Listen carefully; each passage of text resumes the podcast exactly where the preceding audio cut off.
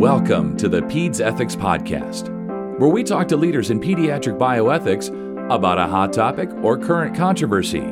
Here's your host, John Lantos, from the Children's Mercy Bioethics Center in Kansas City.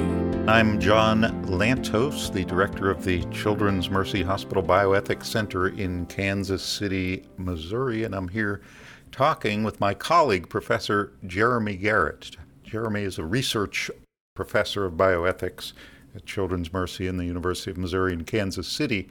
And full disclosure, we wrote a paper together entitled Rethinking the Open Future Argument Against Predictive Genetic Testing in Children. Jeremy was the first author. We had a number of distinguished colleagues from the CSER Consortium Pediatrics Working Group, and we are going to talk today about the open future argument and why we think it's flawed. Jeremy, could you start by just telling us uh, what the open future argument is, what the concept is, how it developed, and maybe a little about why you think it's problematic? Sure. And let me just start by saying thank you for the invitation to participate in this podcast and discuss our argument a little bit. It was a great paper to work on, and I was honored to have you and the other colleagues that worked with us on it. So let me provide just a little bit of historical background as well as some conceptual background that I think is important for understanding the open future argument. As many people will know, the, the history of it goes back to the 1970s. The philosopher Joel Feinberg coined the expression the right to an open future in a paper that he wrote in the late 1970s, where he was retrospectively analyzing the Supreme Court case of Wisconsin v. Yoder from 1972. That case, of course, was concerned the Amish practice of removing their children from formal education early. And the question before the court was whether or not the Amish should be exempted from the school, compulsory school education requirements in Wisconsin. Of course, in that case, the Supreme Court ruled in favor of the Amish, but Joel Feinberg thought that this was a problematic from a moral perspective and that it cut short the opportunities for Amish children to acquire certain skills and capacities that would allow them to freely choose a career other than being an Amish farmer. So, fast forwarding ahead just a little bit, this really wasn't picked up on much by philosophers or bioethicists through, through the 1980s, as far as I can tell but it kind of exploded in the 1990s. And in particular, it exploded with the issue that we take up in our paper on predictive genetic testing. It came to kind of be a formative concept in the official guidelines of various genetic societies and pediatric societies with respect to whether or not it was permissible to test children or to disclose to them the results of genetic tests for adult onset conditions. Could you give an example of some sort of test where parents might want to test for an adult onset condition? Well, really, any condition that is adult onset might be one that a parent might be curious about. They may be nervous about. They may want to know whether or not their child is going to have this in order to shape their childhood a certain way or protect them perhaps from negative consequences that they may experience. May want to know if their kid's going to get Alzheimer's or breast cancer Alzheimer's or Huntington's or Huntington. disease. Those were kind of the, some of the classic tests that we could do with single gene testing. So that concept of the right to an open future came to kind of dominate many of the ethical discussions of predictive genetic testing in the mid 1990s. And of course, many bioethicists will be familiar with Dena Davis's arguments published in various law reviews and in the Hastings Center report, where she tried to argue that it was wrong for deaf parents to deliberately conceive deaf children because it violated their right to an open future. And then since the 1990s, of course, the concept of a right to an open future has been applied to many other bioethics issues the sterilization of minors, questions about gender assignment or gender reassignment, fertility preservation is a recent one. Let's stick to genetics for this discussion. Uh, what's the what's the problem in doing predictive genetic testing? Well, there's two main arguments that have historically been given to support the restrictive stance that professional societies have taken on this question. Uh, one of them is a very simple one that appeals to the consequences, the per- purported negative consequences, that is, of predictive genetic testing, and that is the psychosocial harms that might result to both the children and the families of children who receive that information. The idea being that it creates anxiety, it creates a host of negative emotive and cognitive states uh, related to anticipating bad outcomes, and it starts to close off the potential for parents to treat their children as if they will uh, have an open future and start to treat them differently, perhaps coddle them, protect them, be over over involved in their lives because they perceive them to be uh, in terms they perceive them in terms of their future illness. So, so as a kid, I'm better off if neither I nor my parents know that I'm at higher risk for getting Alzheimer's disease. On this particular argument, that is basically the point that I think people are making that I will be protected from a host of potential negative consequences of knowing this information while I'm a child and it should be left to me. So that's the consequence based. Right, that's the consequence based argument. The, the right to an open future is the other main strand of argument that's often given in support of restricting predictive genetic testing. On this argument, it doesn't really matter whether or not I have any negative consequences. In fact, I might have positive consequences. The idea here is that it's my information and I should be the one that decides whether or not I want to have it. And the only way to do that is to wait to defer the decision until I'm an adult and capable of deciding for myself whether or not I want to know my status for Huntington's or Alzheimer's. So, if I want to know once I turn 18, I can go out and get tested, and uh, my parents don't have the right to take that choice away from me. That belongs to me in trust. And to take that choice away from me is simply wrong, even if it leads to benefits. Yes, that's the idea of a more deontological framing of the right to an open future that it's my decision to make, even those who are fiduciaries for me in childhood, my parents, my clinicians, they don't have the right to make a decision that's properly mine. And so ethically speaking, they should wait as long as possible so that I can be participate in the decision making to the greatest degree possible and weigh in with my own values and preferences at that point. Well, that makes a lot of sense. And as you say, professional societies have been endorsing that for decades. What's the problem?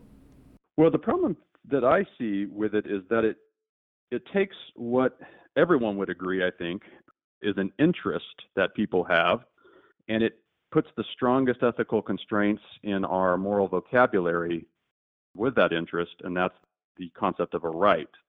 What I object to is the idea that we elevate the interest in an open future so highly above all the other interests that children have, and then protect it with the strongest constraints that we have at our avail.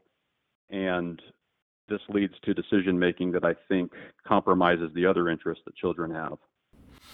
So, in many cases, it might still be a good thing not to test kids for adult onset conditions, but the argument you're making is that there are circumstances in which it might be appropriate to do so?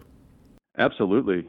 I think that that's exactly the, the basic argument that in many cases it is correct to think that the open future interest is one that deserves protection.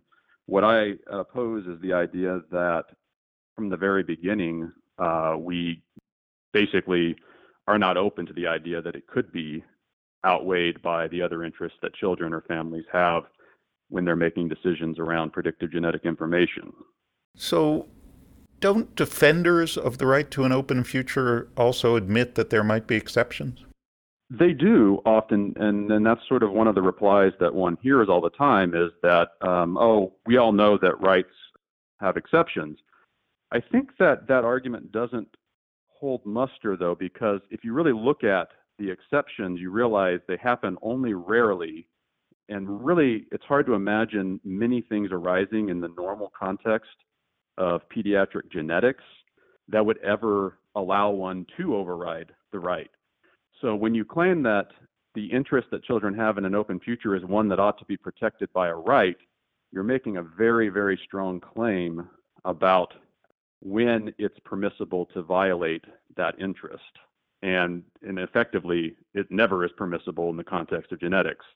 So this puts into this world of pediatrics where we balance interests, we're regularly considering benefits against harms and trying to figure out what's best for children, this very rigid protection against ever violating their open future interest. And I think that that is poorly fits with the other things that we do in pediatrics. And I just don't think it's justified to give the open future that kind of protection as a matter of course all the time, regardless of what stage the children are at in their, their development, regardless of family context or all of the variety of factors that might come into a particular decision that a family makes with respect to whether or not to have testing or to have results disclosed to them. So, in the paper, you cite an Institute of Medicine report from about 25 years ago where they set some criteria for when you could breach the right to an open future. They said it's only when uh, you have a really important goal, such as the protection of someone from serious harm. There's a high probability of realizing that goal, and there are no acceptable alternatives to reach the goal. Would those conditions be similar to what you would apply to the interest in an open future? I would not actually accept those conditions myself. I do think those are the conditions that would be in place if one does accept the interest in an open future as a right. Mm-hmm. And as one can see, when you look carefully at those four conditions, it really is hard to imagine cases in pediatric genetics where all four of those conditions would be met and that would justify overriding the uh, open future interest. Mm-hmm because I think there are lots of cases where it could be justified. I obviously don't accept the conditions as stated. I think that there are other things besides protection of others from serious harm, for example, that could justify some compromise of an open future interest. And we go into some detailed cases at the end of the paper, of course, where we look at some of those and we consider the interest that a child might have in planning ahead for their own future in terms of their education or their career. We look at interest that they may have in emotional development. Uh, we consider the not trivial fact that many times genetic testing reveals positive information. That is good news. And this allows the child to move on with their life and not have a cloud of uncertainty hanging over them. So there are many things that I think could weigh against the open future interest and not just something really strong like protection of others against serious harm. So the positive findings are usually findings that you don't have the gene for a serious condition yes. that runs in your family. Yes. That... Um, not that you have a super gene exactly, but that you have uh, that yet, yeah, the, the thing you were worried about is actually not something you need to worry about anymore. And you're able to move on with your life on, with the knowledge that the thing you were worried about is not really a concern. And, and so this is, of course, a result that happens quite frequently, especially in asymptomatic populations. And I think that it's reasonable for someone to prefer to take that chance.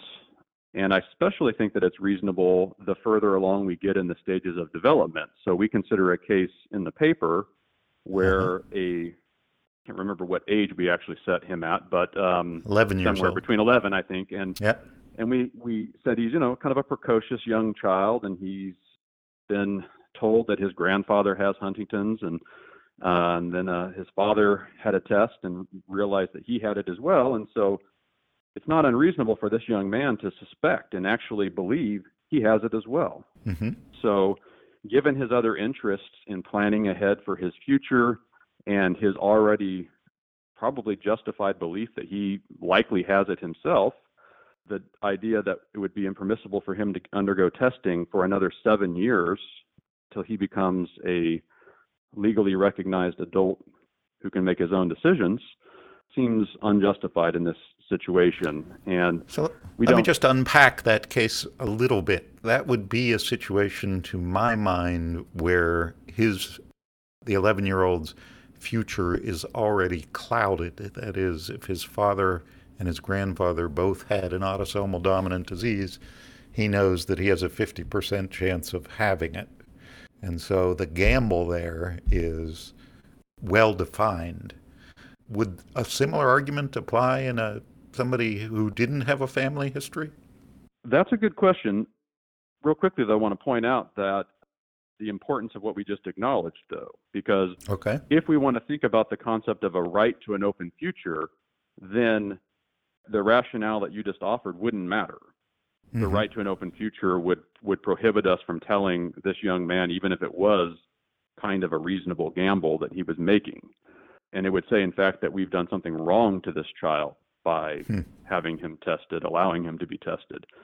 And so, just even conceding that point is important, I think, conceptually here in showing why we need to get past the concept of a right to an open future and shift to the language of interests. Now, as far as your particular question, I think again, this is why we need to avoid rigid ethical constraints in this territory because there just is so many variables at play when we talk about whether someone has a family history or doesn't, whether they receive screening in a context of information they have about their family history that leads them to be concerned about something versus general screening of a population that's asymptomatic. Mm-hmm. And so I think the more flexibility we have with our ethical concepts, the better off we're able to be here in making decisions that make sense for individual families and individual persons. And it seems like the American Academy of Pediatrics agreed with that in their 2013 statement. They said it would be okay to test in, quote, families for whom diagnostic uncertainty poses a significant psychosocial burden. Is that yes. sort of the situation we're talking about here? Yeah, and it's interesting. I'm glad that you brought this up because what one sees is that if you look back to the professional statements that were made in the 1990s, both by genetic specific societies and pediatric specific societies, many of them were strongly opposed to the idea that it would ever be permissible to test children for adult onset conditions or do carrier testing and these things. Mm-hmm. And then when they've updated those statements, uh, most of them occurring in the early 2010s, one notices quite a, a shift, at least in tone, if not in explicit content. And that shift is more in the direction of what we're defending in the paper. It's a recognition that the initial prohibition was probably not justified, and that there are many cases where we would want to give parents and families, patients more flexibility to make decisions that recognize their unique situations and their unique values and needs. And so some of those statements actually explicitly noted that the prior guidance that they had given in the 1990s was overinterpreted. Mm-hmm. That is, it was interpreted too strictly. And my hypothesis is that part of what led to that is the fact that it, the right to an open future was kind of inserted as the operative ethical constraint. And just like clinicians don't tend to be in favor of violating the right to life or the right to bodily integrity or the other rights that people have, when they hear right to an open future, they're understandably reluctant to do anything that would seem to infringe on that right. And so I think that's part of the explanation for why, when those original statements were made, people responded the way they did in interpreting them basically as absolute constraints against this kind of testing. And do you think the updated statements go far enough? That is, does there have to be a significant psychosocial burden from not testing in order to justify testing? Or could parents decide they can test their children for anything that they're curious about? That's a great question. I think that the statements certainly do move in the right direction. I don't think they actually go far enough, though, and I don't think that our paper necessarily goes far enough either, because I think what's really needed right now is even more guidance on how to both identify and weigh and balance against one another all of the different interests that children have that need to be considered in these kinds of decisions. And so in the paper, we draw on the work of Janet Malek, who looks at what does it mean to try to operate with a best interest standard. And she identifies 13 different categories of interests that are at play when we make decisions with children.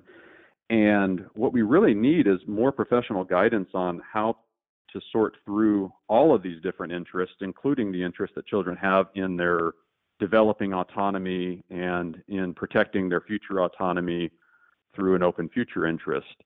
And so I would want to propose that people can be justified in making decisions about predictive genetic testing with far less than what the uh, American Academy of Pediatrics has set out in their more recent statement. And I think it can make sense that simply on balance, they think the interests of their child are better served through proceeding with testing. And are you working now on developing such a framework? I am somewhat, um, and it's a it's a tough task, um, of course. And what one has to recognize again is the fact of value pluralism that we live in a world where there are lots of good things and they can't all be realized in any given decision and reasonable people can disagree about how to think about those and so that becomes the really challenging fact on the ground i think that makes it hard to come up with any kind of definitive ranking or priority mechanism for sorting through these. And so what one really needs is some kind of general principles for how to make sure that all these interests are adequately considered and that some kind of reasonable balancing is taking place in support of whatever decision is ultimately made by a particular patient, family, or clinical team, or all three together. And that's tough enough when you have only reasonable people in the room. Sometimes there are unreasonable people. Yes. Um, thank you very much for going through this paper with us and participating in our pediatric ethics podcast series. Just a reminder the paper is by Professor Jeremy Garrett, who's a research uh, professor at Children's Mercy Hospital in Kansas City and University of Missouri, Kansas City. It was published in Genetics in Medicine in October of 2019. The paper is called Rethinking the Open Future Argument Against Predictive Genetic Testing of Children. Thanks so much for being here, and we'll be back with another podcast next month.